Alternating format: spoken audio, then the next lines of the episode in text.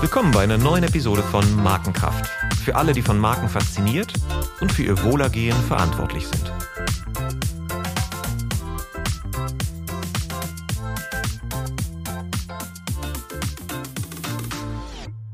Herzlich willkommen bei einer weiteren Episode von Markenkraft. Und in dieser bin ich einmal selber zu Gast, denn ich wurde eingeladen von der systemischen Organisationsberatung Praxisfeld, beziehungsweise von einem seiner Gründer, Holger Schlichting. Holger wollte gerne mit mir und seinem Partner David Agert unter der Moderation von Martin Mayer das Thema beleuchten, wie Strategieumsetzung und Veränderungsprozesse in Unternehmen eigentlich mit dem Thema Marke zusammenhängen. Und dem konnte ich nicht widerstehen. Es war ein sehr spannendes Gespräch und ich hoffe, ihr habt auch genauso viel Freude wie wir daran. Da sieht man auch die Kraft, wenn man einmal diese dieses Wertekonstrukt klar gefasst hat, dann gibt uns das wie ein Nordstern im Alltag, auch in der Veränderung, auch wenn die See gerade sehr, sehr unruhig wird und die Wellen hochschlagen, gibt uns das immer einen Fixpunkt und hilft uns dann die vielen Entscheidungen, die ich in der in dem wirksamen Manövrieren in der Komplexität, weil wir können Komplexität nicht reduzieren, die umgibt uns immer, aber gibt uns eine, ein einfaches Führungsprinzip. Und je komplexer die Systeme sind, desto einfacher sollten die Führungsprinzipien sein. Und das finde ich sehr schön, was du da gerade gesagt hast. Das ist auch meine Erfahrung, dass diese Strategiepapiere eine Komplexität entfalten, die dann am Schluss die handlungsleitende Wirkung eigentlich verhindern. Das heißt, diese Strategiepapiere brauchen dann am Schluss ein Narrativ.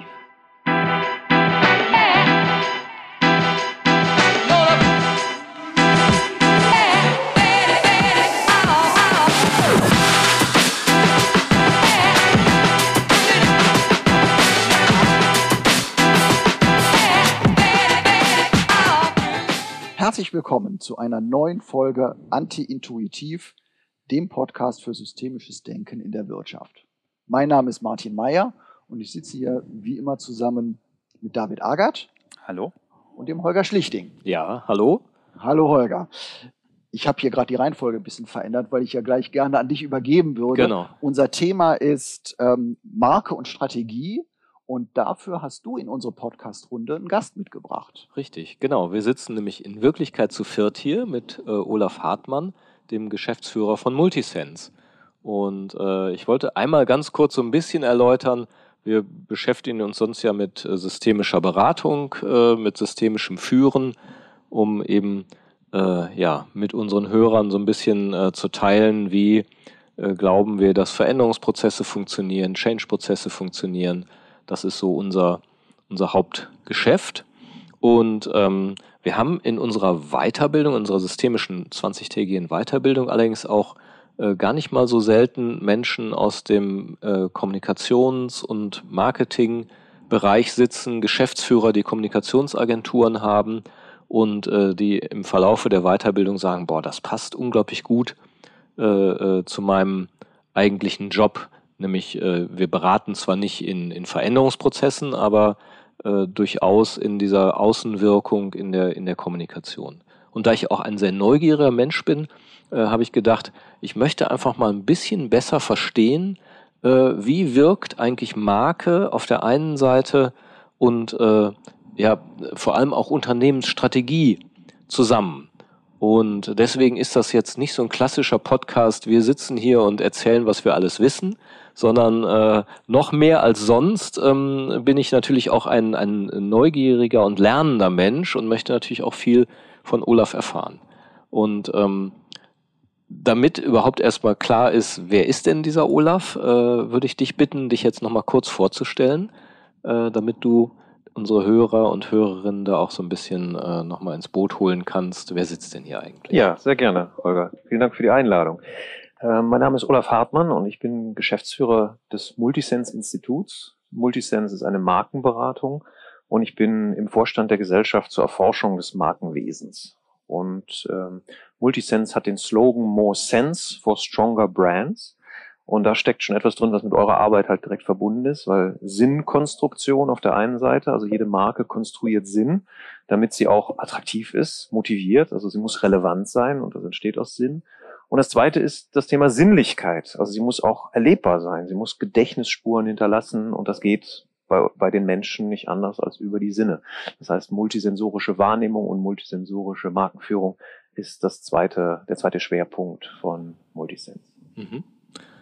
Ja, äh, da, da, genau, dieses Thema Sensemaking ist, glaube ich, ein, ein super wichtiger äh, Stichpunkt, weil wir eigentlich eine sehr ähnliche, glaube ich, äh, Ansichtsweise haben, nämlich dass Organisationen, die sich eben zum Beispiel über ihre Marke nach außen hin äh, darstellen, du wirst ja, glaube ich, nochmal gleich sagen, was so die, die wesentlichen Schwerpunkte dann sind, wofür das ist. Ähm, das, das sind ja im Prinzip aus unserer Sicht immer soziale Systeme, also sie bestehen aus Kommunikation, sie bestehen aus äh, grundsätzlichen Vorstellungen, wie ihr Markt eigentlich existiert und funktioniert und ähm, äh, wie ihr Geschäftsmodell ist. Und wenn wir mit Organisationen arbeiten, die fragen wir eigentlich in aller Regel auch erstmal nach, nach der grundlegenden Ausrichtung, nach der Strategie. Wie definieren sie eigentlich, äh, ja, wen sie da erreichen wollen, für den, für wen sie etwas leisten wollen? Und bei uns ist das natürlich nicht so ausgeprägt, dass wir sagen, ähm, das, das muss jetzt auch in, in Kommunikation nach außen hin zum Beispiel geführt werden. Und ähm, ich glaube, da ist aber letztendlich auch die Verschränkung und der Berührungspunkt zur Marke. Ja, eindeutig. Und da äh, sagst du jetzt, hast du gerade schon erwähnt, möchte ich jetzt erstmal mit einem wirklich vollkommen breiten Missverständnis aufräumen, was überall existiert, dass Marke Kommunikation sei. Marke ist eben auch Kommunikation. Aber wenn man analysiert, also vielleicht, vielleicht fangen wir noch, noch anders an. Was ist am Schluss der Effekt der Marke? Also Marke existiert nicht, weil ich ein schönes Logo habe, sondern Marke ist ein Effekt in den Köpfen meiner Zielgruppe, der Menschen da draußen. Und ähm, sogar von den Menschen, an denen ich am Schluss meine Leistung gar nicht verkaufe. Weil Marke ist auch ein soziales Konstrukt. Also wenn niemand wüsste, dass Mercedes eine ähm, prestigeträchtige Marke ist für Gewinner, ja, äh, dann würde auch der Mercedes-Besitzer nicht den Wert des Mercedes bekommen. Also das heißt, er ist darauf angewiesen, dass ganz viele Menschen, die sich den Mercedes gar nicht leisten können, trotzdem die Marke gelernt haben. Und dieses Wissen, dieses Markenwissen erzeugt ein positives Vorurteil. Das ist eigentlich im Endeffekt die einfachste Definition von Marke. Also ich habe ein positives Vorurteil und wie ein negatives Vorurteil auch, prägt dieses Vorurteil mein Verhalten. Und zwar in Entscheidungssituationen. Und das ist für Unternehmen natürlich sehr wertvoll. Na, wenn dann häufiger die Entscheidung positiv ausfällt, dann ist das extrem wichtig und für die Sicherung der Wertschöpfung in der Zukunft auch ganz wichtig. Das heißt, Marke ist ein Konzept, was immer in die Zukunft gerichtet ist. Mit der Marke sichere ich auch die Zukunft des Unternehmens, weil es die einzige Form ist, also die einzigen Maßnahmen, die ich heute ergreifen kann, um diese Gedächtnisspuren in den Köpfen zu erzeugen, die das zukünftige Verhalten dieser Menschen beeinflusst. Und der Unternehmenswert ist immer der zukünftige Cashflow. Das sagt jeder CFO wird einem das bestätigen. So und deshalb ist Marke Investition in Marke und das ist eben sehr viel mehr als Kommunikation. Wenn man die Analyse macht, zum Beispiel nehmen wir mal die Lufthansa, wo entsteht eigentlich dieses Konstrukt Lufthansa in den Kopf der Menschen, dann sind wir ungefähr bei 20, 25 Prozent der Touchpoints, die kommunikativ sind. Und 75 Prozent der Touchpoints sind ganz andere Sachen. Das ist der Check-in-Prozess am Schalter, das ist die Website, auf der ich meinen Flug buche, das ist das Ticket sogar, was ich in der Hand vielleicht halte, das ist das Erlebnis an Bord, ja, das ist das Produkterlebnis selber. Und das alles ist also Marke. Und deshalb ist Marke auch keine Abteilung. Und vor allen mhm. Dingen ist das nicht die Kommunikationsabteilung. So, das war das mal so, so als, als Grundlage vielleicht, was, worüber wir hier sprechen. Mhm. Ich, äh, eine, äh, also eine Zwischenverständnisfrage äh, direkt. Du sagst, Marke ist ein positives Vorurteil. Das hast du ja sehr äh, betont. Und es kann aber doch genauso gut negative Vorurteile geben, oder? Und das wäre aber für dich nicht Marke oder genau. wie würdest du es abgrenzen? Okay, also genau. Marke hm. ist also die bewusste Anstrengung eines mhm. einer Organisation, ein positives okay. Vorurteil in die Köpfe zu bringen, weil negative Vorteile entstehen erstmal von alleine und sind auch für uns wirtschaftlich nicht interessant. Also ihr ja. beschäftigt euch ja auch mit mhm. systemischer Unternehmensentwicklung nicht um, um Unternehmen in den Untergang zu führen, sondern um, um Unternehmen in die Zukunft zu führen. Ja. So, das heißt also, dieses das positive, das positive Ergebnis ist so muss ist, ist als Ziel für Markenbildung ja. immer vorausgesetzt. Wobei du hast recht, wenn du es philosophisch betrachtest, ist Markenbildung natürlich permanent. Genau. Permanent bilden genau. wir Marken, ja. ja, genau. weil wir die Komplexität der Welt halt ja. verdichten und mhm. zwar in Mustern. Mhm. Und diese Muster sind dann, die markieren etwas für uns mhm.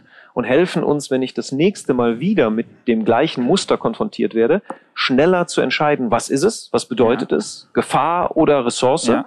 Und in unserem Fall sprechen wir halt möglichst von dem Gefühl, das ist eine Ressource, ja. das brauche ich. Also eher die Hinzu-Motivation. Aber zum Beispiel eine Schlange in gewisser Weise ist auch eine Marke. Also die, die hat ein bestimmtes Bewegungsmuster, die sieht mhm. äh, mhm. auf eine gewisse Weise aus und die reagiert, die ist auch handlungsleitend, nämlich ich schreck sofort zurück. Mhm. Ja, das ist also dann sozusagen die, die negative ja. Markenbildung. Und das, also es passiert ja ganz viel. Äh, Sense-Making ist ja ein Begriff, den wir nutzen, äh, ungesteuert sozusagen. Und das äh, wäre aber vielleicht dann also das hat was mit dem Image zu tun sozusagen. Das prägt das Image einer Organisation, während aber Marke der Bereich ist, wo du auch bewusst versuchst, das Sense-Making zu steuern, wenn man das so sagen kann, oder zu beeinflussen äh, zumindest, während Image auch einen zufälligeren Anteil hat. Kann man das so äh, abgrenzen? Also ja, Marke, das, Image? Also oder? genau, das Image ist natürlich auch immer alles. Ja. Ne? Mhm. Ähm, und aber es bildet sich immer aus der Statistik der Umwelt. Ne? Mhm. Ne? Also das, und das ist ähm, das ist etwas, was genau was der Markenbildungsprozess halt versucht bewusst zu mhm. beeinflussen. Ja. Das heißt ja. äh, Signale zu schaffen, Erlebnisse zu schaffen, Kontaktpunkte mhm. zu schaffen, die am Schluss eben dieses dieses Muster mhm. bilden, mhm. aus der Statistik mhm. der Umwelt heraus. Ja. Und deshalb, aus dieser Definition heraus, merkt man schon, wie viel das mit eurer Arbeit zu tun das hat. Genau wollte ich gerade sagen. Also jetzt sind wir ja genau äh, ja, am Schnittpunkt, würde ich auch sagen. Genau, und die sollten, und diese Signale sollten eben im optimalen Falle alle aufeinander abgestimmt sein und von einer leitenden Idee, also Sense-Making, von einer sinnhaften Idee gesteuert sein. Und deshalb ist der erste Teil der Markenbildung erstmal diese Sinnkonstruktion. Also wofür gibt es uns eigentlich? Wofür, warum ist die Welt besser, dass diese Organisation in der Welt ist? Und nachdem man das getan hat, also dass man seine grundsätzliche, die Sinnhaftigkeit seiner Tätigkeit definiert hat, geht man dann hin, der Mensch wählt ja immer aus im Kontrast. Also wenn ich jetzt einen Punkt auf dem Papier male mhm. und euch frage, ist das ein großer Punkt oder ein kleiner Punkt, mhm. könnt ihr das gar nicht sagen. Nee. Wenn ich dann einen riesen schwarzen Fleck daneben genau. male, dann frage, ist der Punkt groß oder klein, dann könnt ihr das direkt beantworten. Und wenn ich einen kleinen Mini-Punkt daneben mache, dann wisst ihr es auch. Aber ja. Auswahlprozesse sind immer Vergleichsprozesse. Ja. Das heißt, nachdem wir diese Sinnhaftigkeit konstruiert haben, deshalb ist die Welt besser, dass es uns gibt, ist der nächste Punkt, wie positionieren wir uns denn in der Welt im Vergleich zu den Alternativen? Genau, so, das wäre das andere sozusagen, was normalerweise nicht ausgesprochen ist, also der Vergleich. Genau, das ist also der mhm. Vergleich eben der anderen Alternativen mhm. in der Auswahlsituation. Mhm. Und das sind dann eben andere Marken, andere Anbieter, in eurem Fall andere Beratungen. Mhm. Ja, so und, und da ist die, das Herausarbeiten, also das erste ist die Relevanz, da sind wir so bei diesem Sinnhaftigkeit in der Welt, Relevanz. Dann diese Relevanz glaubwürdig zu machen und dann differenzierend zu gestalten, dass es bestimmte Gründe gibt, sich für euch als Beratung zu entscheiden ähm, oder eben für das, die Marmelade, die Glücksmarmelade gegenüber der Schwartau-Marmelade. Das sind alles Auswahlprozesse, die ja permanent stattfinden. So, und das ist also der nächste Schritt, diese Positionierung klar zu haben. Und dann sehe ich eine ganz enge Verbindung zwischen dem Thema Organisationsentwicklung und systemische Beratung. Dann hat man diese perfekte Strategie auf dem Papier und dann ist die Frage, wie kommt das denn jetzt in die Köpfe? Das heißt, wie implementiert man das? Was müssen wir denn jetzt tun und verändern? Ja, also diese Signal, dieses Signalmuster zu etablieren. Und da geht's um Verhaltensänderungen im Callcenter, um Umstellung der Produktion, um Reorganisation teilweise. Ja, und da wird die Marke platz, plötzlich sozusagen mit Veränderung ganz eng verknüpft. Genau, also da bin ich ja auch ein großer Fan, eben so Sachen wirklich vernetzt zu denken, verbunden zu denken. Und, und da klickert es bei mir eben an ganz, ganz vielen Stellen, ne, wo ich so denke, das sind genau die Punkte, äh, wo man eben sagen würde, auf der einen Seite, die, die Marke braucht einen, einen sinnvollen Strategieprozess. In beiden Fällen ist sozusagen die Beschränkung sozusagen das, was man zunächst machen muss. Also ich muss, wenn du so willst, was abgrenzen oder ich muss es im Unterschied zubilden und sagen, es ist dies, aber nicht das, ja. Also es ist, äh, das iPhone ist äh, die hohe Qualität, aber eben nicht äh, das absolute, keine Ahnung, Billigprodukt oder sowas. Ja, also ich muss mich an, an bestimmten Stellen erstmal definitorisch abgrenzen. Das mache ich im Prinzip im Strategieprozess auch. Wenn ich zu breit werde und alles mitnehmen will, dann bin ich nicht mehr klar erkennbar sozusagen. Also da sehe ich jetzt erstmal die, die Parallelen. Und wenn ich, und was ich bei dir aber eben verstehe, ist, wenn ich bei dem Markenprozess dabei stehen bleibe, irgendetwas festzulegen, das ist ein bisschen wie beim Strategieprozess auch, aber nicht weitergehe hin zur nach innen in die Organisation und sage, jeder Einzelne ist eben ein Markenbotschafter. Und wenn ich ne, bei deinem Beispiel Mercedes, ich bin der Gewinner, komme in die Werkstatt und werde aber nicht wie ein Gewinner behandelt, ja, äh, Gutes Beispiel, ja. in, in dem Moment ist mein Markenerlebnis mit Mercedes natürlich gebrochen, ja. Und ich sage, boah, die haben mich äh, da behandelt, ja. Ja. Damit ist mein, mein Bild von Mercedes nicht mehr das, womit ich mich eigentlich äh, umgeben will, sozusagen. Das war nicht das Beste. Ja. So, und da genau. hast du dann eine Inkongruenz, Mhm. ja, und, und die sammelt sich an. Das, wie gesagt, ist wieder Teil dieser Mustersammelmaschine, was unser Mhm. Gehirn ist, und die prägt dann das Markenerleben. Und noch viel stärker als bei solchen Produkten, also Mercedes hat den riesen Vorteil, dass man das gesamte Produkt dann auch fahren kann, erleben kann, Mhm. multisensorisch aufnehmen kann. Noch wichtiger ist das bei Marken, die halt eigentlich Dienstleistungen erbringen. Also wo am Schluss der Mensch der höchste, also der, der intensivste Ausdruck der Leistung ist der Mensch und der Kontakt Mhm. mit dem Menschen. Und ähm, das führt dann zu der Frage, wie versteht denn dieser Mensch Qualität oder Erfolg? Mhm. Ja, das, das ist, wenn man in Organisationen kennt ihr das sicherlich, wenn man den Produktionsleiter fragt, was ist denn für dich Qualität? Dann sagt er, ja, Maschinen möglichst lange durchlaufen lassen. Dann sind die Stückkosten möglichst äh, niedrig, die Abweichung, ich kann die Maschine so ein, perfekt einstellen, dass die Produktionsqualität immer gleich ist. Das ist Erfolg. Mhm. Und dann fragt man den Vertriebsleiter in der gleichen Firma, was ist denn für dich Erfolg? Ja, wenn wir für jeden Kunden Sonderlocken möglich machen. Und ja, und, und dann, dann, dann schlägt der, dann schlägt der Betriebsleiter die Hände über den Kopf zusammen. Wie? Ich soll die Maschine schon wieder umrüsten? Das Mhm. kann doch jetzt nicht sein. Mhm. So, und wenn man da keinen, keinen, keine Folie drüber legt, die dann Werteentscheidungen möglich macht, ja, dann wird's wirklich schwierig. Weil Genau. dann arbeitet der eine so im Sinne des Erfolgs, der andere so im Sinne des Erfolgs und es kommt dabei wenig, weniger raus, als äh, wenn die zusammenarbeiten würden. Ich finde das Beispiel super und bin ich jetzt im Bereich der Unternehmensstrategie oder bin ich im Bereich der, der Markenführung in dem Fall? die beiden Themen sind eigentlich nicht voneinander zu trennen, weil die Unternehmensstrategie sollte im optimalen Fall ja aus der Perspektive des Marktes heraus äh, bestimmt werden. Das heißt, ich muss mir überlegen, wie schaffe ich eigentlich Wert da draußen in der Welt? Und dann bin ich sofort bei der Kundenbrille. So. Und die Kundenbrille ist genau die Brille, die halt auch Marke aufsetzt. Das heißt, was ist relevant? Was ist relevant für den Kunden?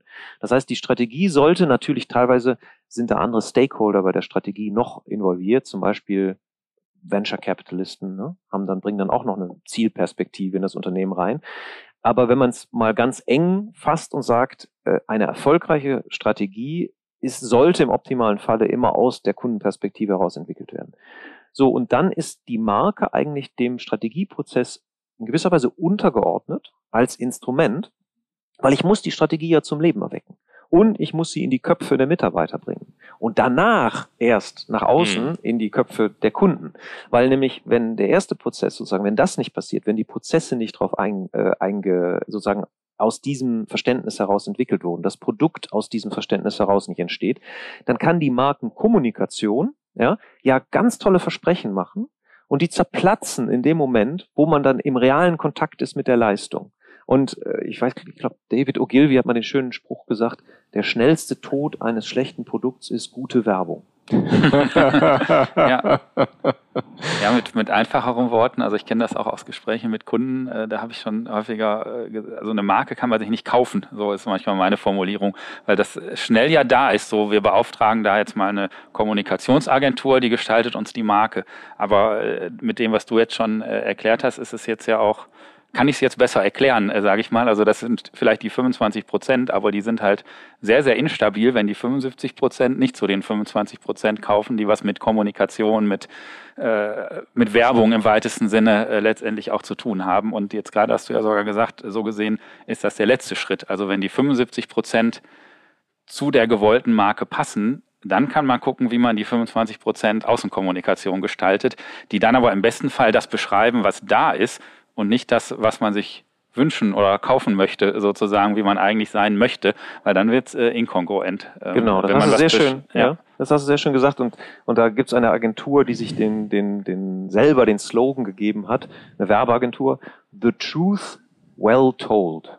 So, also die mhm. Wahrheit ja. gut erzählt. Ja, schön. Aber das sagt auch, dass ihre, ihre Arbeit ja. als Agentur erst anfangen kann, wenn es auch eine Wahrheit ja, gibt. Ja, super. Das heißt, ohne Wahrheit brauchen wir gar nicht anfangen. Genau, zumindest die Organisation sich das für, für wahr erklärt. Ja, also genau. es gibt ja große Image-Kampagnen, äh, gerade so, auch so im Non-Profit-Bereich kenne ich mhm. die, wo ich ja zum Teil unterwegs bin. Ja wo ich immer ne, mit einer großen Skepsis drauf gucke. So. Äh, also genau eben mit dieser Haltung, da, also mit einer Image-Kampagne verändert man nicht die Marke sozusagen. Also im, im schlechtesten Fall geht es sogar nach hinten los. Also wenn man eben was verspricht, was man dann aber äh, am Ende letztendlich nicht hält. Und äh, ja. Genau.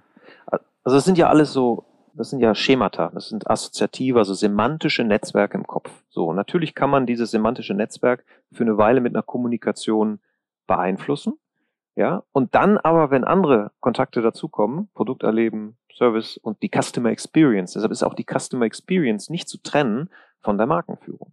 Ja, also Customer Experience Management ist Teil der Markenführung und sollte im Optimalfall ein markentypisches Erlebnis erzeugen. Weil dann zahlt das alles aufeinander ein.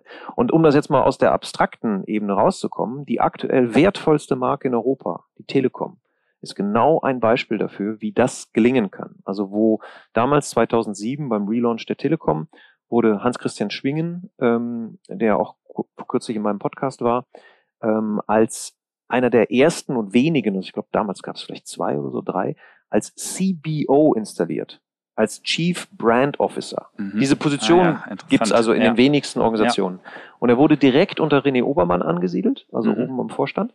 Und René Obermann hat auch bewusst gesagt, ich brauche die Marke zur Übersetzung der Strategie. Und äh, als ich ihn dann fragte, ja, was war denn sozusagen bei der Durchsetzung? Da ist Erleben, was verbindet, daraus entstanden. Also dieser, dieser Slogan und die Positionierung. Und diese, diese, dieser Slogan hat eine, ähm, das ist ja eigentlich eine Verdichtung von einer, von Sinn. Ja, also das heißt, warum verlege ich hier gerade dieses Glasfaserkabel? Man kann sagen, ich verlege das Kabel, damit ich meinen so Haken machen kann auf meinem Arbeitszettel. Ja, oder da gibt's in eurem Bereich ja auch diesen, diesen schönen Spruch, wo man jemanden, der, der ein, äh, ein Maurer fragt, was machst du denn da? Ja, ich, ich mauere hier eine Wand. Und dem anderen fragst du, ja, was machst du denn da? Ja, ich baue eine Kathedrale. Und diese, also diese Sinnkonstruktion wird durch die Marke, das ist halt die Kathedrale. Und plötzlich wird das Verlegen des Kabels, wird ähm, kriegt eine Bedeutung. Ich trage dazu bei, dass wir Menschen miteinander verbinden und dass Menschen teilhaben können an der Digitalisierung. Und wir wissen, dass je besser Menschen miteinander verbunden sind, sie glücklicher sind und Gesellschaften erfolgreicher, Unternehmen erfolgreicher, auch je enger die Menschen miteinander im Austausch sind und all das. Und das wurde dann mit einem symbolischen Akt, nämlich der Kampagne, und da spielt Kommunikation eine wichtige Rolle. Also da wurde dann dieser, damals dieser tolle Spot mit dem Paul Pott, da kam gerade da sieht man auch, wie Marke auch immer kontextabhängig ist. Das heißt, in der Gesellschaft wurden gerade diese ähm, Deutschland sucht den Superstar und äh, Britain Got Talent und diese Shows kamen gerade auf. Und das platzierte so diesen Traum, ein normaler Mensch, der heute noch Busfahrer ist, kann morgen ein Superstar sein. Und da war der Paul Pott einer der ersten Ausdrücke davon. Das war wirklich berührend, wie dieser scheinbare Loser auf die Bühne kam und dann plötzlich dieses, ähm, äh, na, was war noch das Stück, also diese Opern, die Opern, mm. Nessum mm. Dorma oder sowas.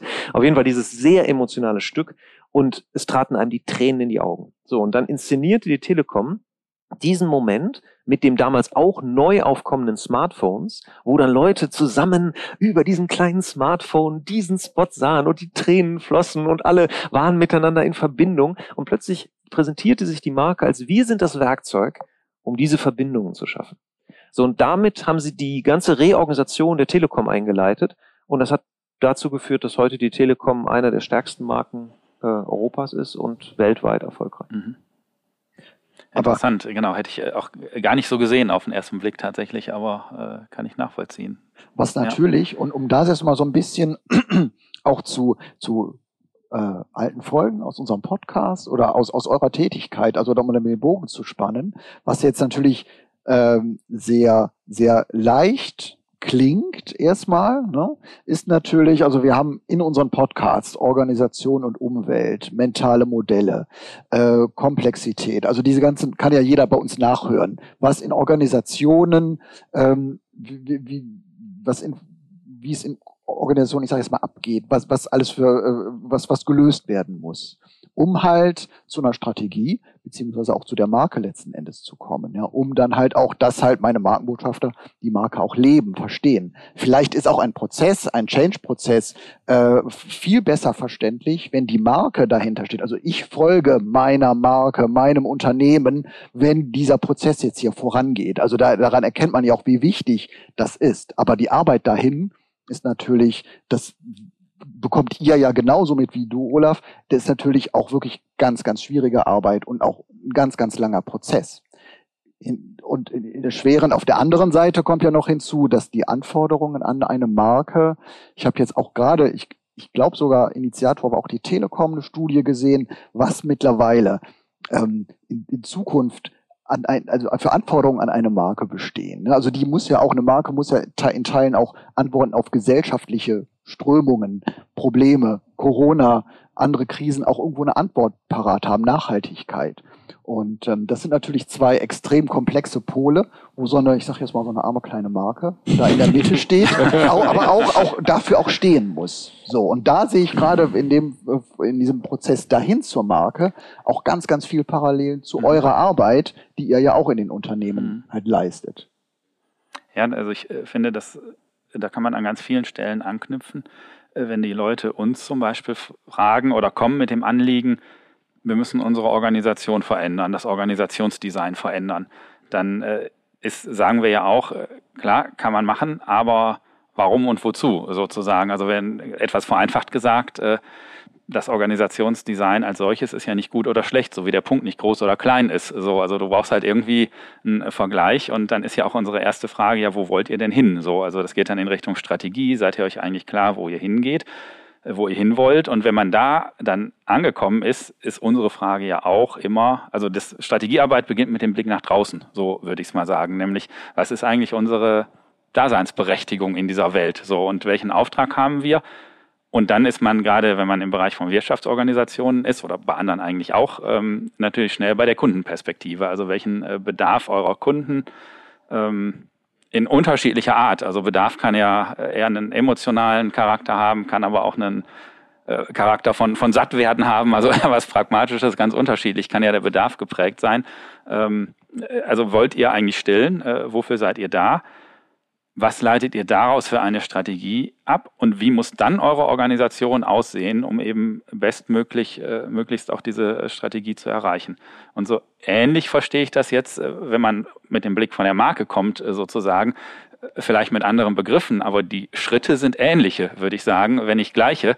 Und Teil der Organisation, wir haben ja auch eine Folge über Organisationsdesign zum Beispiel, ist ja auch die Marke der Organisation, ähm, würde ich mal sagen. Ähm, und äh, das sind nicht nur Strukturen und Prozesse und Kultur und alles, äh, was wir uns eben dann so angucken, sondern oder andersrum sogar, das, was wir uns angucken, sind vielleicht die 75 Prozent der Marke, die am Ende 25 Prozent noch erzählt werden. So. Also es ist sogar das Gleiche fast. Äh, es ist nicht in sowohl als auch. Das ist die Wahrheit. Ne? Das, ist die, der, genau, das ist die Wahrheit. Vorhin, so, äh, das, genau. ist, das ist der Kern. Und, Ja, das und- ist ein ganz wichtiger Punkt, dass die Marke immer aus der Leistung heraus gespielt werden muss. Mhm. Das ist kein Zuckerguss, der oben drauf kommt. Es wird aus der Leistung, die Leistung muss, kann die, kann die Marke nur zum Leben erwecken.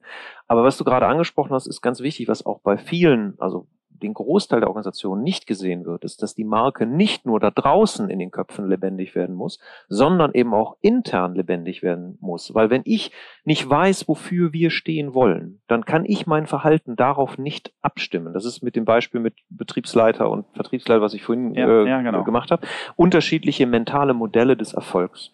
Und die, die Marke ist in der Lage da, eine Verdichtung hinzubekommen, also auch ein, weil nach außen, weil Werbung, Markenkommunikation ist ja ungewollte Kommunikation. Niemand wacht ja morgens auf und sagt, oh, jetzt möchte ich mal wieder was lernen über eine Marke. Nein. Das heißt, das verlangt eine enorme Verdichtung, um dann bestimmte mentale Eintrittspunkte zu besetzen. Und diese mentalen Eintrittspunkte müssen relevant sein. Und da gibt es drei Ebenen, auf der eine Marke mentale Eintrittspunkte besetzen kann. Und die kann man auch nach innen wie nach außen. Das, ist die, die gleiche Betrachtung. Das erste ist, bestimmte Merkmale. Hier aus dem Bergischen Land der Chrom-Vanadium-Stahl ist ein Merkmal von einem Werkzeug. So. Das Blöde an diesen Merkmalen ist, dass die relativ leicht kopierbar sind. Dann kommt der nächste Hersteller und dann hat man als erster vielleicht Chrom-Vanadium-Stahl eingesetzt und schwuppdiwupp drei Jahre später oder vielleicht manchmal heute wahrscheinlich drei Monate später hat der nächste Hersteller auch Chrom-Vanadium-Stahl. So, das heißt, aber trotzdem ist das schon mal eine wertvolle Assoziation, wenn Chrom-Vanadium halt besonders widerstandsfähig, besonders hart und so weiter solche Konzepte erzeugt, dann ist der Hersteller, der mir das bietet, erstmal attraktiver. Der nächste Punkt ist, dann über die Eigenschaft hinaus habe ich ja funktionale Ziele. Ich will ja das Werkzeug nicht kaufen, damit ich da Chrom-Vanadium äh, rumliegen habe, sondern ich will damit äh, Schrauben festziehen, ich möchte damit ein Regal bauen, etc. Ich habe funktionale Ziele. So, jetzt ist der Hersteller, der mir sozusagen als der Experte für Regalbau daherkommt und er die, das mental dann verbindet, auch schon wieder wertvoller als jemand, der mir nur sagt, dass ihr Werkzeug aus Chromonadium ist. Und das ist schon die erste Ebene, wofür die Mitarbeiter es wichtig ist. Das heißt, wenn wir die Experten sind für XY, für Regalbau, für wir verkaufen keine Leuchten, wir verkaufen Licht für, ja, ne, sowas. Und Licht für, dann insbesondere noch für Architektur und Ausstellungen etc. Dann weiß der einzelne Mitarbeiter, dass alle Informationen, die rund um das Thema Inszenierung von Ausstellungen für ihn relevant sind, weil das bedient den Markenkern, wir verkaufen Licht, das inszeniert. Und dann gibt's noch eine Ebene darüber und das sind dann die emotionalen Motive, die damit verknüpft sind. Mein Beispiel, nehmen wir jetzt, Theodor Levitt hat diesen schönen Spruch geprägt, die Menschen wollen keinen Bohrer, die wollen Löcher in der Wand. Das ist auch gerade im Kopf. Aber ja. eigentlich wollen sie auch kein Loch in der Wand, sondern sie wollen ein Regal an der Wand. Ja, Aber eigentlich wollen sie auch nicht nur ein Regal an der Wand, sondern in meinem Fall, ich will das Leuchten in den Augen meiner Frau sehen, die sagt, endlich hast du dieses Regal an die Wand gebracht, ja. Ich will also Anerkennung. Oder jemand anders, der will Ordnung in seinem Büro schaffen, der will also Ordnung. Oder ein Dritter sagt, der, der ist total interessiert an Einrichtungen und so, der will seiner Kreativität Ausdruck verleihen mit dem Regal. Und da merkt man schon, wie dann plötzlich der Positionierungsraum aufgeht und sagt, dann ist der eine halt, der, der liefert mir soziale Anerkennung, die andere Marke im gleichen Bereich mit den gleichen Eigenschaften liefert mir ähm, Ordnung und die dritte Marke liefert mir Kreativität. Und das ist das Schöne daran. Aber wenn, aber man muss diese, diese Assoziation eben, da wollte ich drauf hinaus, nicht nur außen bei den Kunden lebendig werden lassen in den Köpfen, sondern auch bei den Mitarbeitern, weil dann im täglichen Handeln ganz viele Entscheidungen davon geprägt werden können. Ich finde das sehr spannend. Ich habe zehn Jahre lang mit einem Geschäftsführer in einem mittelständischen Unternehmen gearbeitet, der äh, aus der Konzernwelt kam und ein absoluter Markenfan äh, war und deswegen immer sagte, äh, ne, Marke ist eben äh, sozusagen das, was das Unternehmen führen muss. Alles muss sich der Marke unterordnen. Ja? Man kann nicht einfach Vertrieb machen, der Vertrieb muss sich der Marke unterordnen. Und äh, der eben Handelsprodukte hergestellt und verkauft hat, dieses Unternehmen, und ähm, äh, äh, letztendlich ein relativ triviales Produkt, nämlich äh, Reparaturprodukt äh, für Klempner und hat aber da einen Wahnsinnsaufwand reingesteckt, diese Marke, der war sozusagen dann äh, ja der Hecht im Karpfenteich, weil äh, die ganzen ähm, Konkurrenten, die haben gar nicht wirklich in irgendeiner Form an ihrer Marke gearbeitet. Und das war aber der Einzige, der da massiv dran äh, gearbeitet hat. Und parallel haben wir ihn in dem Change-Prozess des Unternehmens unterstützt. Und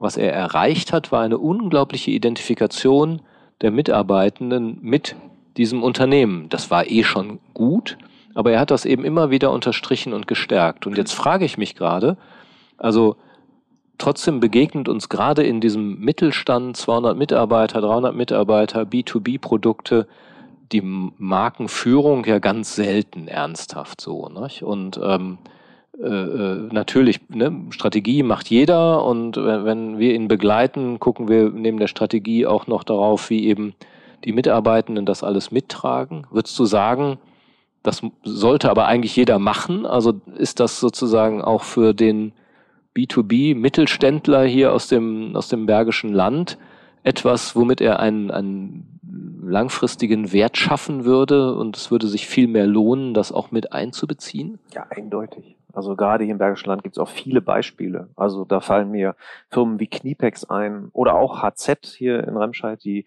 ähm, auch eine im das kennen jetzt viele von den Hörern vielleicht nicht, aber wenn man im Kfz-Bereich dann sagt HZ-Werkzeug, das hat einen Ruf wie Donnerhall.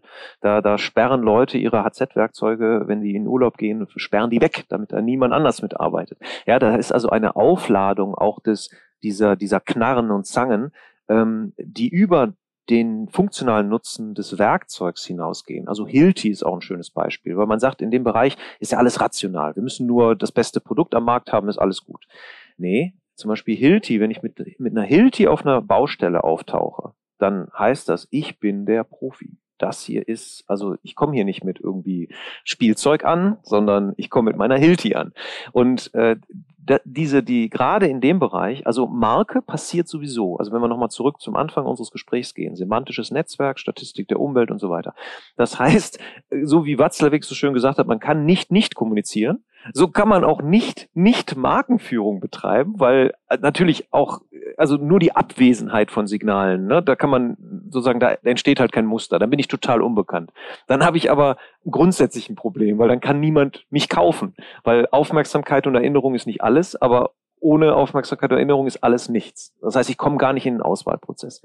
Und ähm, da hast du recht, dass viele Firmen aber die Ingenieursleistung im Unternehmen ähm, sozusagen als den eigentlichen Treiber der Wertschöpfung sehen und nicht verstehen, dass es gar keine Qualität gibt, außer die Wahrnehmung von Qualität. Das heißt also, die Vermittlung dieser Qualität, dieser Ingenieursleistung, ist genauso wichtig wie das eigentliche Erbringen der Ingenieursleistung. Und die sind häufig sehr produktverliebt, ja.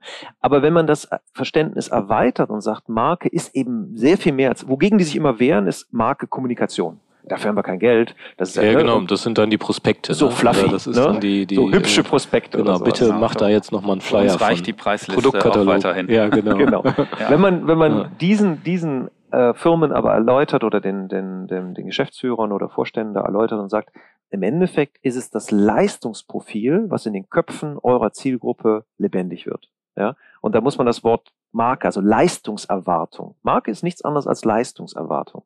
Und zwar eine, die halt im optimalen Falle eben positives Vorurteil erzeugt. Und dadurch die Wahrnehmung von allem, was ihr tut, einrahmt. Ja, also es rahmt einfach ein. Und das ist, da gibt es auch schöne Beispiele von Joshua Bell, einem der besten Geiger der Welt, der mit seiner zweieinhalb Millionen Dollar Stradivari in der U-Bahn in Washington eine Dreiviertelstunde gespielt hat und hat dann 3,25 Euro oder so durchschnittlich verdient oder die Leute haben ihm das gegeben und es sind aber auch nur zehn Leute stehen geblieben. Und sonst kostet ein Ticket, um ihn dreiviertel Stunde auf der Bühne spielen zu sehen, 100 Dollar und ist ausverkauft acht Monate im Voraus. Und was ist der Unterschied? Die Bühne der U-Bahn und der Kontext zur Mittagszeit in der U-Bahn zu spielen ist was anderes als in der Carnegie Hall. So, und die, und die Marke ist die hm. Carnegie Hall. Schafft das heißt, ich bringe exakt die gleiche Leistung und sie erzeugt eine ganz andere Preisbereitschaft und sie erzeugt und sie zieht viel mehr Menschen an. So und insofern glaube ich, dass auch diese Unternehmen auch jetzt in der Zukunft, auch wenn man mal in Richtung, in eine andere Richtung denkt, nämlich Employer Branding, überhaupt nicht drumherum kommt, auch in Marke zu denken, weil die nachwachsenden Generationen haben hohe Ansprüche an Sinnkonstruktion. So, und die Marke, die da, das Beispiel, was du da genannt hast, äh, die haben wahrscheinlich auch weniger Probleme, Nachwuchs anzuziehen, als Marken, die im gleichen oder Unternehmen, die im gleichen Bereich tätig sind, aber ihre Marke halt nicht pflegen. Ja, also Mitarbeiter, Employer Branding, ganz wichtiger Punkt. Nächster, zweiter Punkt, den ich gerade benannt habe, Preissensibilität. Deshalb lohnt es sich, mit Marke zu beschäftigen. Der, der dritte Punkt ist, Neukundenakquise wird günstiger. Ja, also eine starke Marke macht Neukunden, auch wenn ich eine neue Produkteinführung mache, ist das wiederum der Rahmen. Also wenn es in der Carnegie Hall aufgeführt wird, dann muss es gut sein. Ja, so haben wir einen weiteren Effekt. So, und das ist der Grund, das war ja eine Frage, sollen die sich damit beschäftigen? Kann ich nur einen Haken dran machen, nicht nur, weil ich Markenberater bin, auch wenn die da nicht den Begriff Marke benutzen, sondern mit euch die Strategie darüber nachdenken, wie, wie erwecken wir die Strategie zum Leben, mhm. erzeugen sie Marke automatisch. Ich glaube, allein dafür ein Bewusstsein zu schaffen, wäre schon, schon extrem äh, sinnvoll, äh, mit diesem Denken, mit diesem ja, Frame letztendlich, den du ja jetzt hier äh, eben erläutert hast. Ne? Vielleicht auch jetzt in deinem Fall, das, wenn du hast auch gesagt, du hast einen langen Betrachtungszeitraum, zehn Jahre hast du, glaube ich, gesagt. Und da ist auch die Frage, ähm, wenn ihr da Veränderungsprozesse angestoßen habt und äh, also, also der, der, der, der Geschäftsführer legt auch Wert auf die starke Marke. Ähm, was wäre, also wie wären die Mitarbeiter Management und so weiter, wie wären die gefolgt, wenn es vielleicht diese starke Marke nicht gegeben hätte? Also auch für euch ist es ja wichtig, dass Mitarbeiter folgen. Also nicht nur dem, was ihr sagt, also rein aus Erkenntnis heraus, sondern auch, dass man, ich bin stolz für dieses Unternehmen zu arbeiten und ich folge dem. Und ich weiß nicht, ob du das beurteilen kannst. Was wäre, wenn es diesen starken Markeneffekt nicht gegeben hätte? Wie wären eure Prozesse gelaufen, was ihr dort in den zehn Jahren angestoßen habt? Oder was wäre da nicht gelaufen? Ich weiß nicht, ob du das beurteilen kannst. Und was ist konkret da mehr gewesen als in unseren anderen Prozessen? So, dem mhm. habt ihr euch jetzt ja ein bisschen genähert. Aber das, genau. also du sagst, äh, mit dem, was wir machen, arbeiten wir ja automatisch an Marke, weil man es sich einfach nicht verhindern kann. Und wo ist aber das Mehr sozusagen? Also sowohl in deinem Beispiel, das äh, geht in die Richtung, äh, weil eben in dem Beispiel der Geschäftsführer so einen starken Fokus auf Marke hatte. Was war da anders als in anderen Projekten? Vielleicht auch erfolgreicher? Oder was wäre deine Perspektive eben? Was kann man zusätzlich zu dem, ihr arbeitet automatisch an Marke, auch noch bewusster machen, äh, sozusagen? Ja. Und das finde ich interessant. Also da sowohl für unsere HörerInnen als auch für uns, äh, sowohl von deinem Beispiel als auch von deiner äh, Praxis äh, vielleicht. Also was ist das Mehr sozusagen, wenn man bewusster auf Marke guckt? Das Mehr zum Beispiel ähm, für den Vertrieb. Zum Beispiel Vertrieb und Marke ist häufig so, der Vertrieb sagt, wir verdienen doch das Geld und ihr gebt unser Geld aus. So, in der, weil die ja dann dieses, dieses Vorurteil haben, Marke ist nur Kommunikation. Und interessant bei der Telekom also Hans Christian hat dann erzählt, wie sie den, den Vertriebsvorstand für die Marke gewonnen haben und für die Maßnahmen. Weil, wie dein Beispiel sagte, der sagte auch, der Vertrieb muss sich der Marke unterordnen. Was heißt denn das eigentlich konkret? Zum Beispiel der Chanel-Vertrieb weiß ganz genau, auch wenn er jetzt einen riesen Deal machen könnte, dass Chanel-Lippenstifte nicht am Bahnhofskiosk verkauft werden dürfen, weil das die Marke beschädigt. Ja, und das Grundversprechen. Die würden sich bombig verkaufen, ja. Vielleicht könnten die dann 100.000 Stück in kurzer Zeit loswerden und langfristig würde das Unternehmen enorm leiden, ja. Weil der Frame, in dem der Vertrieb solche Vertriebsentscheidungen trifft, also der, der Rahmen auch wieder, in dem ich die Marke wahrnehme, hat halt einen, macht einen großen Unterschied. Jack Wolfskin ist im, im Consumer Good Bereich ein schönes Beispiel. Das war zwischendurch von einer seriösen Outdoor-Marke zum Gore-Tex für Autofahrer verkommen, weil sie überall äh, auf dem Ramsch-Tisch zu finden war, bei Galeria Kaufhof und so weiter. So, und ähm, bei der Telekom war das so, dass es gab dann einfach Tests, also wie die, die Kaufabsicht durch das Framing einer funktionalen Leistung, in dem Fall Übertragungsgeschwindigkeit von irgendeinem Giga-Anschluss und so weiter, sich verändert, wenn ich es in den Frame setze, damit du sozusagen mit deinen Menschen, die dir lieb sind, näher in Verbindung bleiben kannst. Also das, du kannst ja versprechen, ich gebe dir die superschnelle Leitung oder ich gebe dir die superschnelle Leitung damit, ja, also den eigentlichen, den Markengrund zu geben. Und sie konnten messen, dass die Kaufabsicht um 3,8 Prozent, um exakt zu sein, also um Faktor 4, also um 400 Prozent zugenommen hat, wenn der Markeneffekt hinzugefügt wurde. Und das hat dann den Vertrieb überzeugt und hat gesagt, ach ja, Ah, so hat also Marke was mit uns zu tun. Hm. Ich will das einmal nochmal beantworten, Martin, weil du ja gesagt hast, äh, was, was hat das für einen Effekt gehabt, dass der Unterne äh, dass der Geschäftsführer, das war gar nicht der Unternehmer, sondern der Geschäftsführer, äh, diese, dieses Thema Marke so, so bewegt hat. Was, was er als Herausforderung hatte, war, dass es ein Produkt von 1936 war, was seitdem mehr oder weniger unverändert äh, verkauft wurde und ähm, zwar in Deutschland für die für die Kunden äh, für die ja für die Endabnehmer also für die Klempner quasi vom vom Namen her schon so ein Begriff wie Tempotaschentuch war. Also quasi äh, der der Name des Unternehmens war war sozusagen identisch mit dem Produkt. Aber es stand eben vor allem für es ist wie es immer ist und nichts weiter. Und worauf er gesetzt hat war dann tatsächlich Innovation. Also dass er mit diesem eigentlich sich nicht verändernden Pro Produkt, aber immer wieder auch Neuigkeiten verbunden hat. Also er hat das dann, ne, das war aus, aus Grau- oder Weißguss, ähm, dann gab es eine Platin-Variante davon in einer ganz tollen äh, Verpackung. Und das war sozusagen äh, so der Hinweis, ja, wir, wir ne, machen da was Besonderes draus und es gab aber auch äh, Nebenprodukte, die dann tatsächlich innovativ waren. Und ich glaube, das beobachten, beobachtet zu haben, dass er so die Lust der Mitarbeitenden stimuliert hat, innovativ zu denken. Also die kamen von selber und haben gesagt, wollen wir nicht mal einen Design Thinking Prozess machen? Ich habe da eine Idee, ja. Und ähm, wir, ich habe hier äh, so eine Idee, wie man zum Beispiel unseren Produktkatalog über eine App äh, dem, dem Endkunden besser zugänglich machen kann. Und dann haben wir das äh, gemeinsam, haben wir dann Großhändler und, und Klempner eingeladen und äh, die an diesen Sachen philosophieren lassen.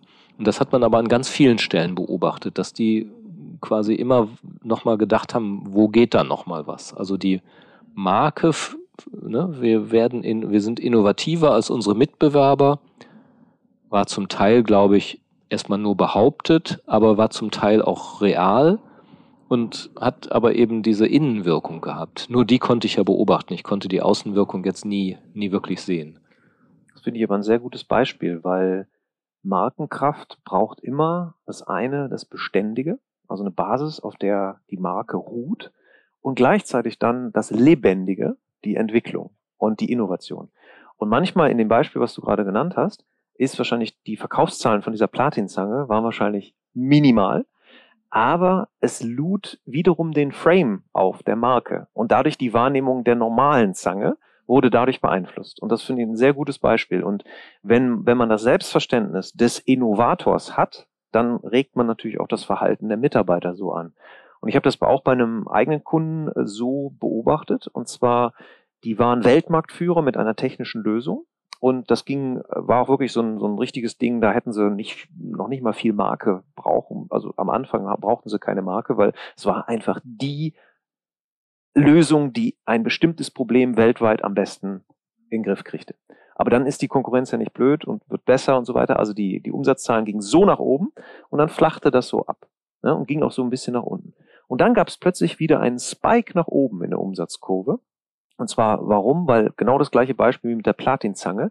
In diesem technischen Bereich haben sie eine andere Lösung äh, eingeführt, die wieder das aller, allerbeste war, die aber nur für ein Mini-Segment mhm. war. Ah, ja. Aber es war ein mhm. Kommunikationsthema und ja. das mhm. färbte dann wir auf die ursprüngliche dran, genau, Lösung sozusagen da, ab. Ja. Das muss auch das Beste sein. Mhm. Und das ist ja. auch ein Effekt, der so ein bisschen magisch ist bei Marke. Also jeder mhm. weiß, Axe verspricht, dass der normale Mann die tollsten Frauen kriegt. Jeder weiß, dass das eigentlich nicht so wirklich stimmt. Nee. Ja? und akzeptiert so, das oh, nein. auch. Ja, nee, also ich weiß nicht, Martin, äh, nee, also jetzt, vielleicht ist es die Erklärung, die ich du noch gebrauchst. Kein User. Ne? Diese Zielgruppe ist auch ein bisschen jünger, ne? so Anfang 20 und so weiter. Ja?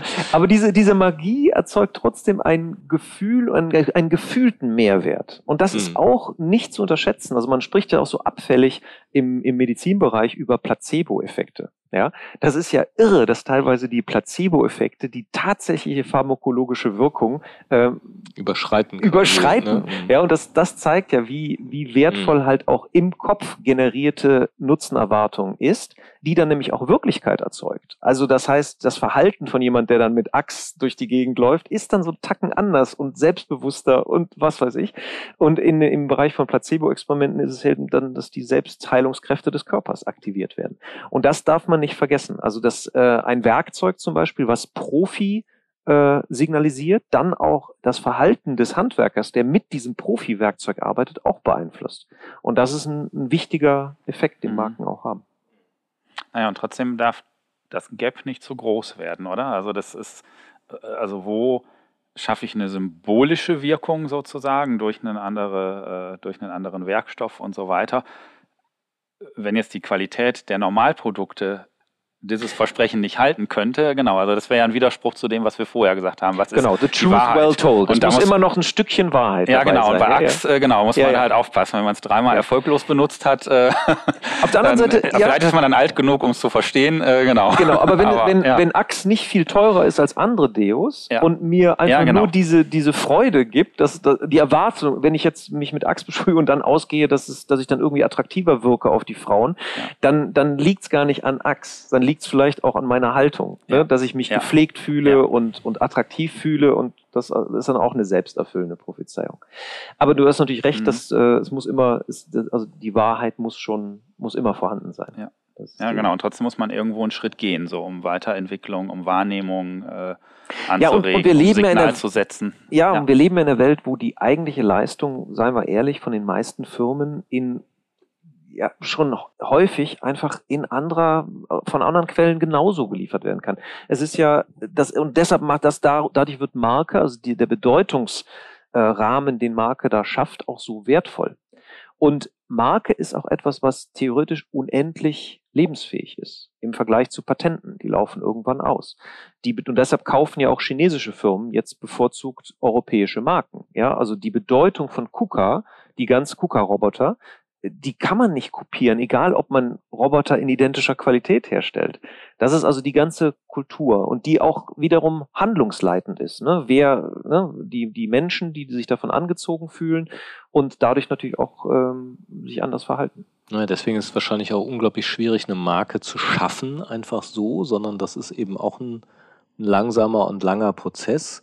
Wenn wir jetzt so idealtypisch sagen, ähm, wir ne, verändern jetzt unseren, unseren Strategieansatz, äh, wir passen auch unsere Marke an, dann würdest du ja sagen, gerade bei, bei Marken, die auch was mit Dienstleistung zu tun hat, müsste dann eigentlich ein passender Change-Prozess passieren. Da müsste man, wir würden immer sagen, die Organisation mit sich selbst ins Gespräch bringen, um auf die Abteilungen, auf die verschiedenen Handlungsfelder runtergebrochen, man sich fragen würde, was bedeutet dies, diese Markenveränderung eigentlich für uns? Man könnte es ja stumpf denken und sagen, Achtung, Kommunikationsabteilung, ihr kippt jetzt äh, die neue Markenbotschaft in die Organisation. Habt ihr ja wohl verstanden? Macht das jetzt mal. Und wir würden als systemische äh, Berater sagen, naja, das hat noch nie funktioniert, dass man irgendwie einseitig irgendwas verkündet. Das passiert dann dreimal nicht, sondern äh, wenn, dann müsste man das wirklich als als einen gemeinsamen Dialogprozess gestalten. So erlebst du das auch irgendwo? Also ich habe so wenig Berührung mit diesem Markenfeld, dass ich das gar nicht beurteilen kann. Aber Doch, das, das erlebe ich verstärkt, dass äh, Unternehmen, insbesondere wenn sie mehrfach gescheitert sind mit solchen Markeninitiativen, sind da aktuell schon sehr sensibel darauf, dass das Marke von der Implementierung und von der Durchsetzung in der Organisation überhaupt nicht zu trennen sind. Aber vielleicht können wir noch mal eine andere Perspektive aufmachen, nämlich Marke als Instrument für die Strategie. Also das heißt, wenn ich die Strategie habe, muss ich sie ja übersetzen. So, und, und die, die Marke, dadurch, dass sie nach außen ja ungewollte Kommunikation darstellt und deshalb halt sehr leicht und schnell verständlich sein muss, um dann handlungsleitend zu werden, ist genau die Qualität, die ich auch in der internen Übersetzung der Strategie brauche. Und Strategie hat ja auch viel damit zu tun, ähm, Nein zu sagen. Nämlich das ist genauso wichtig wie wozu ich Ja sage, ist es genauso wichtig, klar zu fühlen, wann ich Nein sage. Und diese Effekt hat die Marke auch. Wenn ich die Marke richtig verstanden habe, dann weiß ich ganz genau für einen Chanel-Vertrieb, dass ich nicht über Bahnhofskiosk als Vertriebskanal nachdenke. Ist jetzt sehr platt formuliert, aber da gibt's halt so, so äh, Fein, Feinheiten, wo man einfach Urteilskraft dadurch ausbildet und wo dann die Marke dem der Führungskraft auch einfach dient als sehr guter Bezugspunkt. Man kann dem Mitarbeiter sehr schnell klar machen, weißt du, warum das falsch ist, was du gerade gemacht hast? Weil unser Markenversprechen ist das. Und das ist das, was die Kunden von uns erwarten. Und das, was du gerade getan hast, das untergräbt XY, dieses Versprechen. Und, ähm, und da sehe ich äh, jetzt auch in dieser Zeit, die jetzt kommt, Rezession, immer stärker unter Druck, also immer weniger Ressourcen da. Auch zum Beispiel auch für Training, also zum Beispiel ganze Organisationen durch Trainings äh, äh, zu schleusen, was das auch kostet, müssen effizientere und effektivere Methoden gefunden werden, um so eine Durchsetzung auch von einer strategischen Intention zu ermöglichen. Und da kann die Marke eine wichtige Rolle spielen. Mhm. So, das fasziniert mich auch ein bisschen daran. Also äh, ich komme immer wieder an Punkte, wo Organisationen Strategie verstehen als so eine seitenlange Auflistung von unendlichen Mengen an, an Maßnahmen, an Berechnungen, an Kalkulationen und äh, kein Mensch ist in der Lage, das irgendwie zu verstehen und umzusetzen, außer der äh, Strategieabteilung, die das erstellt hat. Und die Führungskräfte sind auch nicht bereit, sich damit ernsthaft zu beschäftigen. So und ähm, äh, deswegen fasziniert mich das immer, wenn man das schafft, die, die äh, Strategie dann wirklich so zusammenzufassen, dass man sie sich merken kann, ja, dass man keinen Spickzettel mehr braucht, sondern sie im Kopf behält, so. Und da, letztendlich würde quasi auch diese Herangehensweise, die man beim Marke ja auch braucht, also erleben, was verbindet, also das ist ja unendlich schwierig, so einen Slogan äh, zu finden. Und die, aber ich glaube, die Mühe ist es wert, wenn man das schafft, das so zu verdichten und eben auch wirklich zu koppeln mit der, mit der eigentlichen Markenbotschaft. Äh, weil dann bin ich auch in der Lage, in der Umsetzung daraus eben entsprechende ja, Folgemaßnahmen runterzubrechen. So, das wäre jetzt mal so mein Ideal, Idealbild. Ne? Hm. Wobei ja, äh, wobei ja, also was, was ich bei euch auch immer wieder mitbekomme, ist, dass die Veränderung ja auch, auch Normalität Realität wird. Also die Veränderung ist es ja, ihr macht ja nicht den einen Veränderungsprozess, sondern ihr, ihr begleitet Unternehmen in der ständigen Veränderung, in der ständigen Anpassung. Wie seht ihr das jetzt oder ja, wie siehst du das? das Finde ich eine, Bitte? das, ich wollte gerade sagen, das ist eines unserer Lieblingsthemen gerade äh, zwischen ah, Strategie muss eine kontinuierliche Strategiearbeit mhm. werden, Veränderung muss eine kontinuierliche Veränderungsarbeit werden, versus es braucht aber auch langlaufende, langfristige Perspektiven. Genau. Das also wäre jetzt meine Frage im Hinblick auf Marke. Ne? Also, das wäre mein, ja. mein, mein Blick auf Marke, weil da wird es ja wirklich kompliziert zu sagen, okay, ich habe hier noch eine, ich muss eine Marke halt auch entsprechend ja aufbauen mhm. und ich kann die ja nicht mit jeder Veränderung, mit allem auch hinter mir wieder einreißen, letzten Endes. Also im Hinblick auf Zukunft von Marken, im Hinblick auf, also was, was sonst noch in der Wirtschaft passieren ja. mag in den nächsten Jahren. Ja. Genau das ist ein sehr guter Punkt und das ist ja das Wechselspiel, was ich vorhin gesagt habe, dass die Marke zwischen dieser Stabilität und dieser Lebendigkeit oszilliert. Ja? Trotzdem muss die lang, der langfristige Gedanke der Marke, der sollte stabil sein. Und deshalb ist der, der erste Suchraum für worauf baue ich eigentlich die Marke auf, müssen sehr stabile psychologische Prinzipien sein, was der Mensch wertschätzt. Und alle sind in der Marketingbranche, das kennst du auch, Martin, sind immer, laufen immer den neuen glitzernden Ding hinterher, die neueste Sau und alle, ach und alle, jetzt ist alles anders, jetzt gibt's das Metaverse und, und, und äh, jetzt wird sich alles ändern. Mhm. Und das, was uns eigentlich faszinieren sollte und täglich beschäftigen sollte, ist das, was sich nicht verändert. Und das ist eben die Motivation des Menschen. Was treibt uns eigentlich an? Und das äh, ist auch weltweit ist das identisch. Das ist ein Werteraum. Wir suchen nach Status, nach Sicherheit, nach Genuss, nach Erregung, nach Abenteuer. Und in diesem Suchraum gibt es diese so bestimmtes Wertekonstrukt. Und das ist die stabile Grundlage der Marke. Und dann die Ausdrucksform der Marke, die verändert sich tatsächlich immer wieder. Ne? Also kontextuell, weil sich die Kultur verändert, weil sich Technologien verändern. Und da zeigt, da sieht man auch die Kraft. Wenn man einmal diese, dieses Wertekonstrukt klar gefasst hat, dann gibt uns das wie ein Nordstern im Alltag, auch in der Veränderung, auch wenn die See gerade sehr, sehr unruhig wird und die Wellen hochschlagen, gibt uns das immer einen Fixpunkt und hilft uns dann die vielen Entscheidungen, die ich in der in dem wirksamen Manövrieren in der Komplexität, weil wir können Komplexität nicht reduzieren, die umgibt uns immer, aber gibt uns eine, ein einfaches Führungsprinzip. Und je komplexer die Systeme sind, desto einfacher sollten die Führungsprinzipien sein. Und das finde ich sehr schön, was du da gerade gesagt hast. Das ist auch meine Erfahrung, dass diese Strategiepapiere eine Komplexität entfalten, die dann am Schluss die, die handlungsleitende Wirkung eigentlich verhindern. Das heißt, diese Strategiepapiere brauchen dann am Schluss ein Narrativ. Weil die Welt besteht nicht, also Bernhard Fischer-Appel, das klaue ich jetzt von ihm, hat äh, gerade im, im, Buch, ich glaube, der, der, das Zitat ist auch nicht von ihm, hat gesagt, die Welt besteht nicht aus Atomen, die Welt besteht für Menschen zumindest aus Geschichten. Ja, wir generieren permanent Geschichten und das weiß ich, dass in eurer Arbeit spielt das auch eine Rolle. Ihr, ihr fragt als erstes nach den Geschichten, nach den identitätsstiftenden Geschichten in der Organisation. Äh, erzähl doch mal, wie, wie läuft das denn hier wirklich? Ja, so. Und, und, und Marke hat genau diesen, da einen sehr stark leitenden Effekt. Das heißt, es schafft ein Narrativ, wo mein Hand, in dessen Kontext mein Handeln Sinn macht. Und ähm, ja, das ist eigentlich, äh, deshalb ist also permanente Veränderung da, aber nur in der Ausdrucksform. Und vielleicht noch einen, ohne jetzt die Hörer verwirren zu wollen, ist das ja auch wie Martin sagte, Investition in Marke muss immer langfristig sein, muss aber kurzfristig auch finanziert werden. Das heißt, da ist das Spannungsfeld zwischen Markenkommunikation und Performance-Kommunikation, also im Kommunikationsbereich zum Beispiel. Und das ist aber auch wieder ein künstlicher Widerspruch. Das ist wieder wie dieser Widerspruch, Marke ist Zuckerguss und die Leistung ist davon separat. Weil das, der kurze Performance aus dem Markenframe herausgespielt ist auch wieder effektiver, als wenn ich nur sozusagen hier das Angebot von XY jetzt zum Superpreis mache. Ja. ja. Und das ist vielleicht eine lange Antwort auf die kurze Frage. Interessant. Ich muss auch gerade daran denken, äh, wie Praxisfeld hat ja sozusagen diesen verbindenden Satz, gemeinsame Strategien für Zukunftsfähigkeit und Innovation. Und ich kann mich noch gut erinnern, dass wir so zusammensaßen und dachten, ah, wie bringen wir das alles auf den Punkt? Und es war eine Praktikantin, die dabei saß und sagte, ja, also eigentlich dreht sich doch bei euch alles um Zukunftsfähigkeit und Innovation. Und wir guckten uns so an und dachten, äh, äh, ja.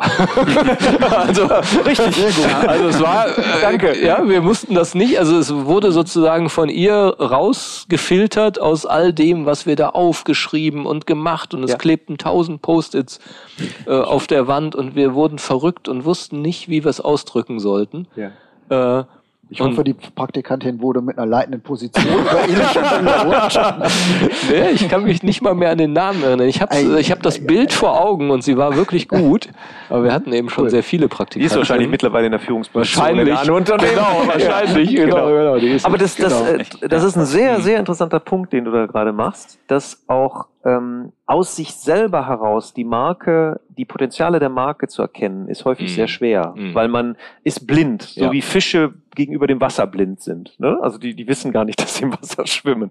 Und, ähm, und deshalb ist auch in der Markenarbeit zum Beispiel die, der erste Schritt für uns immer, immer die Kategorie zu vermessen. Ja, das heißt, wir vermessen, was treibt eigentlich die Kategorie? Weil das ist ja sozusagen das, der Ozean, in dem die, die Marke lebendig werden muss. Und nachdem ich diese Kategorie vermessen habe, gehen wir auch immer in die Zukunftsperspektive, da musste ich gerade dran denken, nämlich was bedient die Kategorie aktuell aus Sicht der Menschen noch unzureichend? Das heißt, was wünschen sich die Menschen mehr von der Kategorie? Und daraus entstehen nämlich die Innovationspotenziale? Wie kann ich meine Marke attraktiver machen, indem ich diese Bedürfnisse, die die Menschen als sich noch mehr wünschen, aber aktuell noch nicht erfüllt werden von der Kategorie oder nicht sozusagen ausreichend erfüllt werden, darauf kann ich dann die Marke für die Zukunft positionieren. Und dann, nach diesen beiden Analyseschritten, geht es dann erstmal, und wofür steht die Marke denn heute in den Köpfen der Menschen? Und aus diesen drei Wissensquellen kann man dann sehr, sehr gut die Markenstrategie ableiten und Innovation. Ja generieren. Man darf sich aber dann nicht zu weit vom Heute entfernen, oder? Würde ich jetzt mal sagen. Also es muss irgendwie. Ja. Es ist, also Zukunftsfähigkeit entsteht ja zum Beispiel auch im Bewahren des Guten. Ja, also zu erkennen, was ist denn aktuell in der Wahrnehmung unserer Kunden an uns gut, das muss geschützt werden. Und was ist theoretisch noch, äh, was können wir noch hinzufügen? Wovon wollen wir mehr, damit wir uns attraktiver machen? Und du hast vollkommen recht, das ist wie, wie ein Garten. Im Endeffekt ist es wie ein Garten. Ja, also es ist ein, das Pfle man kann einem, man kann am Gras nicht, nicht zupfen, ja. ne, damit es schneller ja, wächst. Und man mhm. muss auch im Garten die Pflanzen an der richtigen Stelle haben, also da auch die Bedingungen beachten. Aber man kann jetzt nicht sagen, ich wünsche mir über Nacht eine sechs Meter hohe Eibe. Ne? Das geht nicht. Ich kann nur immer ähm, die Voraussetzungen schaffen, dass sich Dinge entwickeln. Und das ist auch wichtig, was Martin sagte, man kann sich Marke nicht kaufen. Ja, das ist also etwas, wo, wo ich investieren muss heute, so wie jemand, der einen Garten pflegt, auch investieren muss, der muss Unkraut jäten und pflanzen. Und dann muss ich den Dingen auch ihre Zeit zur Entwicklung geben. Und diese Zeit tatsächlich, das ist meine Wahrnehmung, diese Geduld, das unterscheidet die guten von den weniger guten äh, Unternehmen, die mhm. Marken aufbauen. Das ist Wasser auf unsere Mühlen, weil wir genau diese Prozesshaftigkeit ja äh, predigen. Nicht? Das ist eben nicht ein ein Workshop und ein, äh, ne, wir haben es doch jetzt allen mal äh, erzählt oder wir ähm, ne, haben jetzt einmal alles erkannt und jetzt wird alles anders. Ja.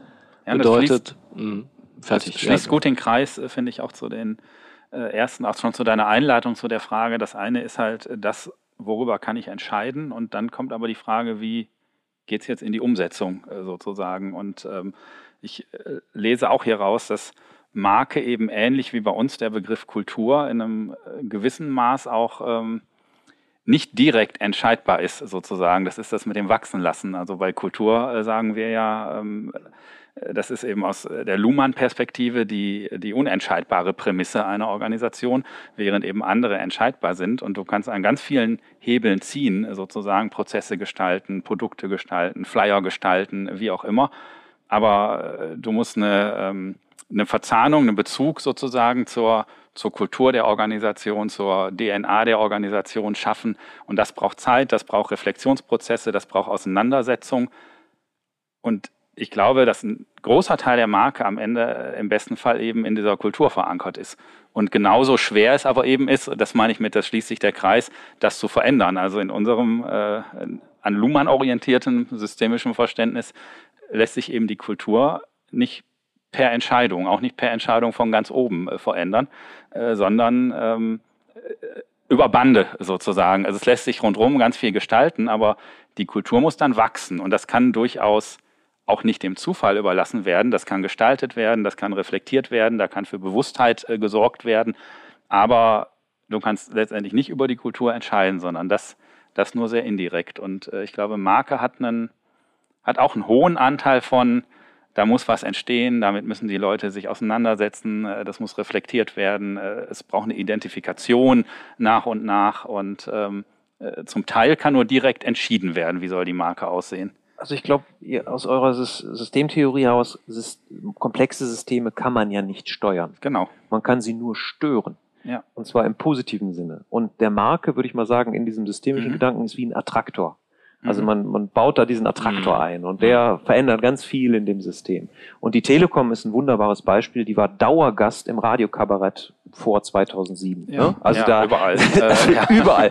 Wie viel, wie viel aktuell, wie viel Radiosketche habt ihr aktuell über die Telekom ja, in Erinnerung? Ja. Ist, nee, ist praktisch recht. weg. So, da seht ihr, dass da etwas kulturell sich so massiv gewandelt hat. Ist die Deutschen Bahn geworden oder so. Exakt, die Deutsche genau. Bahn. Ja, die Deutsche Bahn, genau. Die hat jetzt aktuell Telekom ein Problem. hat es geschafft, ihr Image ja. viel, viel stärker in Richtung von Leistungsfähigkeit, Zuverlässigkeit. Man kann mit einem Problem kommen und es wird auch gelöst. Äh, Exakt. Und ja. nicht nur das Image, sondern das mhm. tatsächliche Leistungserleben. Ne? Ja, es ja, ist auch genau. wirklich besser geworden. Genau. Und, und genau. das ist bei der Bahn halt umgekehrt. Ne? Zeit für dich, ja, stimmt. Sechs, sechs Mal Verspätung, drei Anschlüsse nicht bekommen und in Hannover übernachtet. Zeit für dich. Klar. Ja, super. Ja. Ja, ja, genau. Alle reden vom Wetter. genau, die Bahn kam vor langer Zeit. Genau, genau so kann ja. man eine Marke. So. Äh, ja. Martin versucht jetzt irgendwie den, den durch meine Körperhaltung. Ja, genau. Ich hatte das ja schon eingeleitet mit der Kreis fließt sich langsam. Wir sind da sehr achtsam. Sehr ich könnte da, ich könnte stundenlang zuhören. Aber ja. ich möchte trotzdem nochmal, ich möchte nicht einfach jetzt abschließen, weil jetzt haben sich ja letzten Endes zwei, ich sag mal in Anführungsstrichen Welten sind sich begegnet. Mhm. Und vielleicht mhm. noch mal ganz kurz ähm, aus, aus eurer beider Sicht, ich möchte jetzt nicht sagen, was habt ihr gelernt, mhm. aber wo ist jetzt für euch genau die, die, der, die Verbindung, das Faszinierende an, an diesen beiden Welten, aus denen ihr kommt? Mhm. Vielleicht. Ja. Also ich glaube, dass mit dem, mit dem Können, mit dem Know-how, mit der Denkart von jemandem, der sich wirklich gut mit Markenführung auskennt, dass das einen, einen grundlegenden Strategie- und Strategieumsetzungsprozess wirklich sehr gut befördern würde. Auf der einen Seite, ich glaube auf der anderen Seite, dass wir auch viel an Know-how dazu beisteuern könnten, wenn ein, ein Markenbildungsprozess ansetzt und der nicht äh, quasi äh, unverbunden mit der Organisation äh, verhallen soll. So. Und ich glaube, an dieser Stelle bin ich immer wieder überrascht, wie wenig Verbindungen ich beobachten kann, aber vielleicht liegt das eben auch nur an meiner äh, ja, Selektion, an meiner, Sele an meiner fehlenden genau äh, ja. Weitsicht oder ähnliches. Das weiß ich natürlich nicht, genau. Aber ich äh, bin äh, total überzeugt, dass das zwei äh, sich sehr, sehr gut verzahnende und ergänzende Aspekte sind. Um ja. ein Unternehmen erfolgreicher zu machen, zukunftsfähiger äh, und nach vorne zu bringen. Ja. Ja, das hast du sehr gut gesagt und das ist auch nicht überraschend, was du sagst. Es gibt halt noch zu viele Silos. Mm. Tatsächlich, mm. Diese, dieses integrierte, ganzheitliche Denken ist eines der Hauptprobleme, aber das hat auch viel mit Zielsystemen und Motivation zu tun. Also wonach werden Menschen gemessen? Und ich nehme jetzt einfach, ich bleibe jetzt bei diesem Beispiel, bei der Telekom sind eben die, die Ziele der Marke, sind Teil der Zielsysteme der Führungskräfte. Und äh, als ich den Hans-Christian äh, Schwingen fragte, was war der wichtigste Verbündete zu der Durchsetzung der Marke, das wird euch jetzt klingeln im Kopf. Der hat dann nicht gesagt, ich habe den Vertriebsleiter überzeugt oder ähnliches. Er hat gesagt, mein wichtigster Verbündeter war der Gesamtbetriebsrat.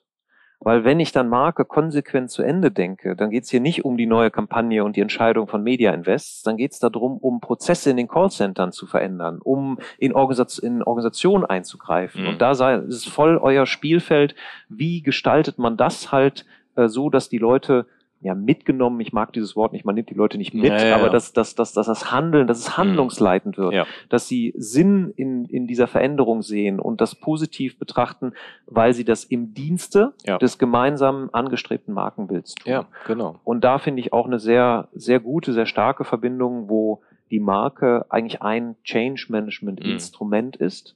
Ähm, vielleicht sogar der Fixstern, ne? je Ja, nachdem, genau, wie das betrachtet. Wesentliche, Genau. genau. so hätte ich es auch Mhm. jetzt noch größer gemacht, genau, Ja. wie du Mhm. sagst, ja. Gut.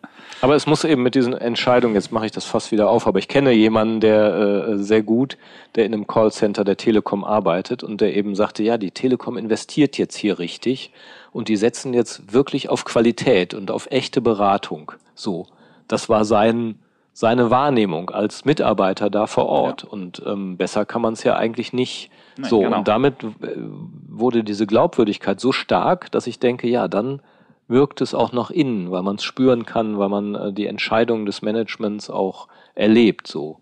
Genau. Put your money where your mouth is. Das Mhm. als handlungsleitendes Prinzip für Mhm. Organisationsentwicklung, aber auch für Markenführung. Das ist gut. Vor allem bin ich sehr froh, dass unser Gast das letzte Wort hatte. Deswegen hake, ich jetzt hier ein. Ähm, also vielen Dank. Das war cool. Hat, glaube ich, wunderbar funktioniert. Ich, ich hatte auch den Eindruck, ihr hattet Spaß daran. Vielleicht gibt's auch noch mal eine Fortsetzung. Äh, das fände ich sehr gut. Ähm, ich, ich gehe mal davon aus, dass unsere Hörer einigermaßen podcast-affin sind. Deswegen möchte ich auch noch mal für deinen Podcast Werbung machen. Markenkraft. Sehr toller Podcast. Super Podcast, den ich auch regelmäßig höre, glaube ich, auf allen Plattformen zu Überall finden. verfügbar. Wunderbar. Also kann ich jedem nur ans Herz legen und in Kombina Kombination mit unserem Anti-Intuitiv-Podcast haben wir ja heute gemerkt, dass da sich sehr, sehr viele Synergien ergeben. Von daher, ähm, vielen Dank an euch drei. Hat viel Spaß gemacht. Vielen Dank an die Hörer. Informationen, Fragen, wie immer unter team.praxisfeld.de. Und wer jetzt noch ein bisschen nachdenken möchte über das Gehörte, bekommt wie immer auch nochmal fünf Minuten Wupperrauschen. Danke an die Hörer, danke an euch. Dann Danke auch, Martin. macht's gut. Ciao. Tschüss.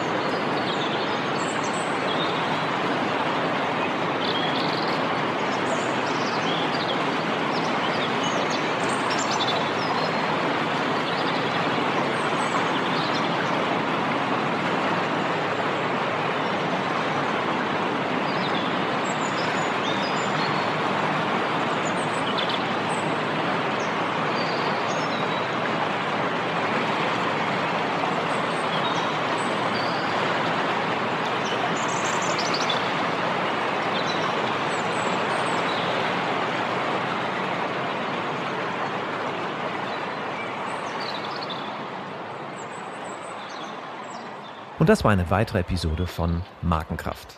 Vielen Dank, dass Sie dabei waren. Wir hoffen, es hat Ihnen genauso viel Freude gemacht wie uns. Wenn ja, empfehlen Sie uns, Ihren Freunden, Ihren Bekannten, Ihren Kollegen und bewerten Sie uns auf iTunes, Stitcher, Spotify, Soundcloud, egal wo Sie diesen Podcast hören. Share the love for brands. Machen Sie es gut für sich und die Menschen in Ihrem Leben.